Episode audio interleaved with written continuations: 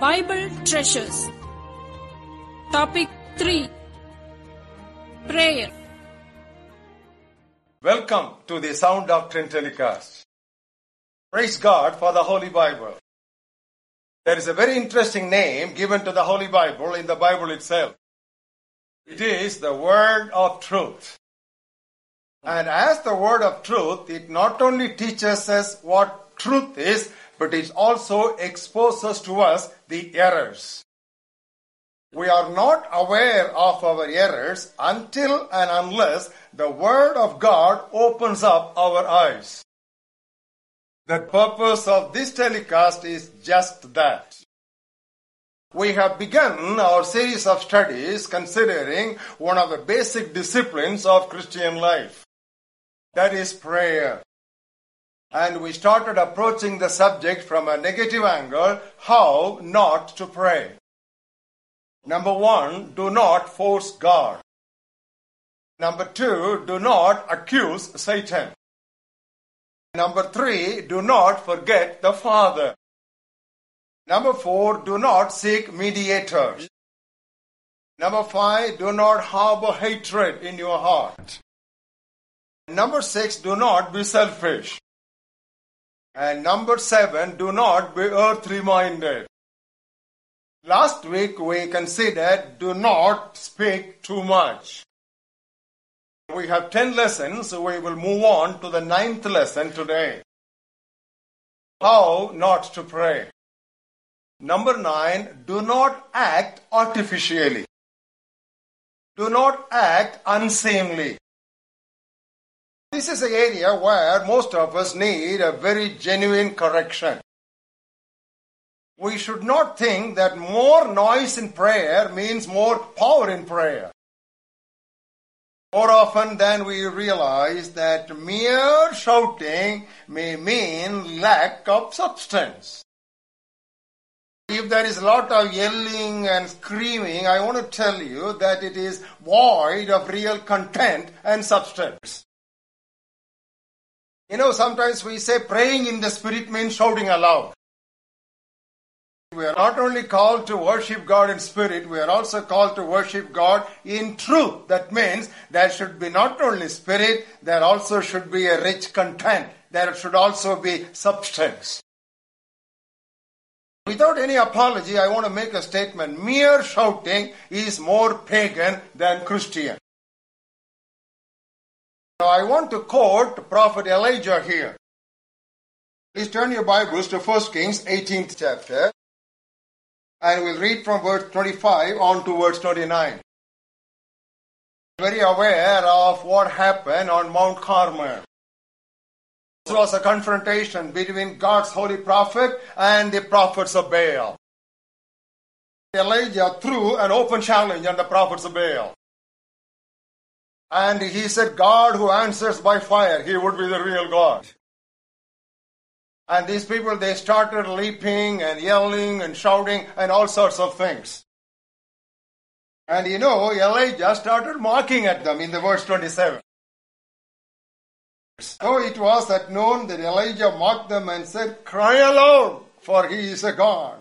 Either he is meditating, or he is busy, or he is on a journey, or perhaps he is deep asleep and he must be awakened. And in verse 28, very interestingly, so the people cried aloud as was their custom. So you understand this, the shouting and yelling and all these uh, artificial things, these are all pagan, heathenic. They are not Christian. Do you remember what we considered last week about what Jesus said? He said, avoid vain repetitions because it is the pagan or the heathenic custom. Now I want to just make a correction here or a check here. There are times in prayer that our emotions are deeply stirred up. Now take for example the Lord Jesus Christ in the Garden of Gethsemane. Turn with us to Luke's Gospel, 22nd chapter. There we read in verse 44 Being in agony, he prayed more earnestly, and his sweat became like great drops of blood falling down to the ground.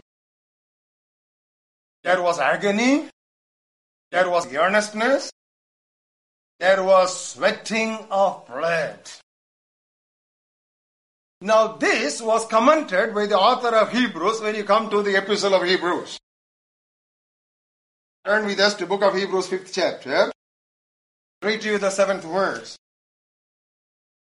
Jesus, in the days of his flesh, when he had offered up prayers and supplications with vehement cries and tears to him who was able to save him from death, and he was heard because of his godly fear. Are you able to say there was nothing artificial here?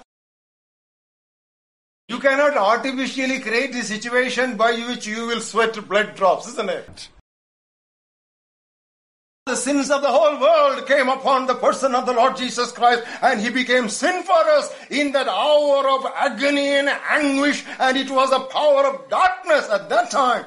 Jesus Christ. I have never seen anybody sweating blood. So there was nothing artificial about it. Beloved, in the same way, we should not think quiet praying is powerlessness or spiritlessness.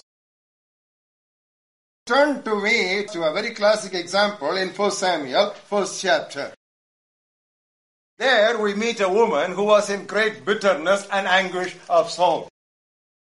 Her name was Hannah. Now we will read from verse 10 of 1 Samuel, first chapter. He was in bitterness of soul and prayed to the Lord and wept in anguish. There is something very interesting that is recorded for us in the Holy Bible. It in verse 12 we read it happened as she continued praying before the Lord, Eli was watching her mouth. Hannah spoke in her heart, only her lips moved, but her voice was not heard. So it is possible, beloved, that when you are in deep anguish of soul also, without shouting aloud, you can just express and vocalize your deep feelings unto the great God. Now, if you look at verse 15, Hannah testified, I have poured out my soul before the Lord. It was not just prayer, pouring out oneself before God. Look at verse 16. Abundance of my grief, I poured out my heart before God. Here was a woman who didn't even shout aloud, but just moved her lips and expressed her desire unto God. But by the grace of God, she was able to bring forth into the world a very mighty prophet who was known for praying. Even after his retirement, Samuel said, I will continue to pray for you. Now, beloved, here is where we need to understand the depth and the meaning and genuineness of prayer. Emotions can be there, but emotionalism will rob our prayer of its depth and sweetness.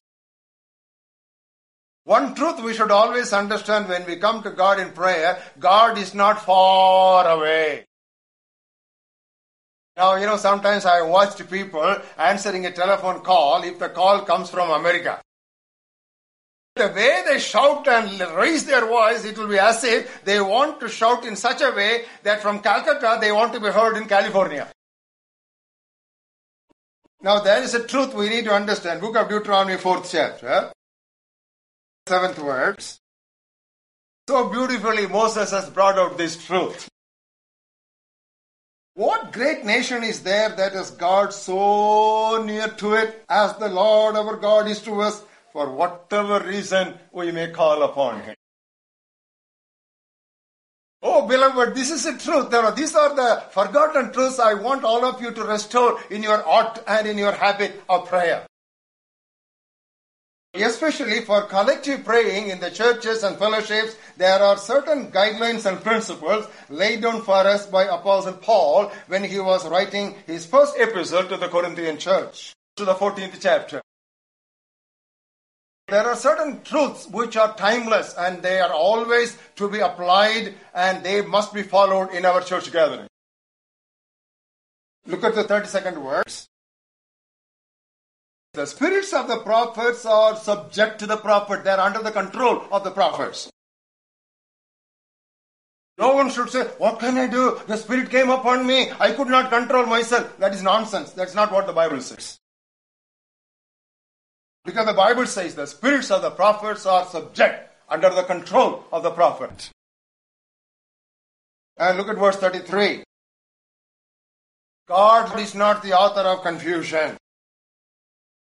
As in all the churches of the saints, Pentecostal churches, non-Pentecostal churches, CSA churches, Anglican churches, Methodist churches, Lutheran, all churches of the saints, that is the principle. Now look at verse 40 as he concludes that chapter. Let all things be done. That means you have freedom to do everything.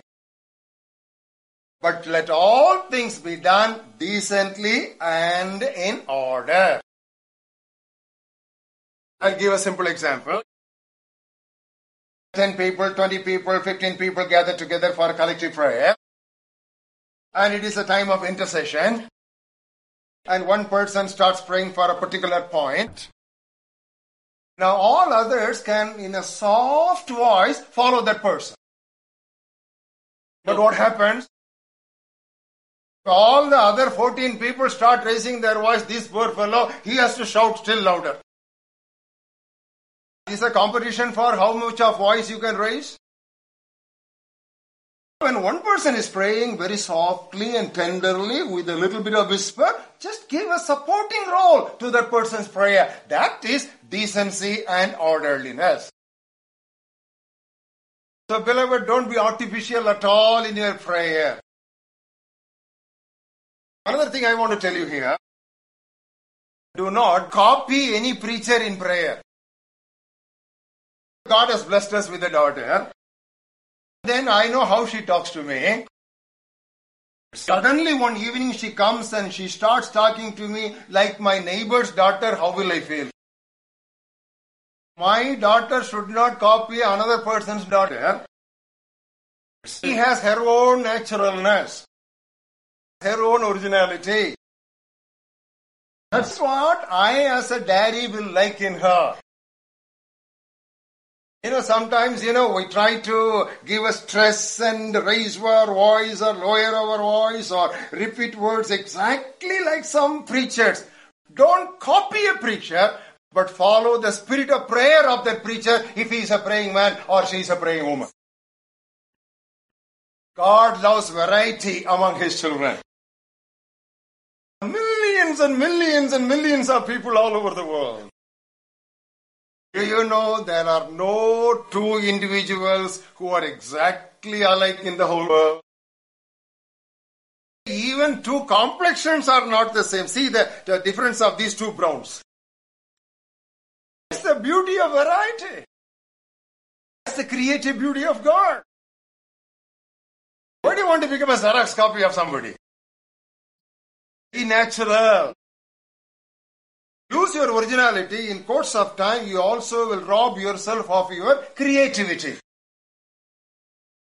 I want to tell you something. Naturalness in prayer is a real supernaturalness. That's the truth that I want you to learn today from this telecast. Naturalness is genuineness. As you are, as you feel, just be there. That's what God loves. So if we maintain reverence in prayer, there will be no place for artificiality. That's why I always stress on people not to forsake and forget that old time habit of kneeling in prayer. Far and wide in the Church of Jesus Christ, that particular posture of kneeling in prayer is becoming slowly extinct. Have you noticed it?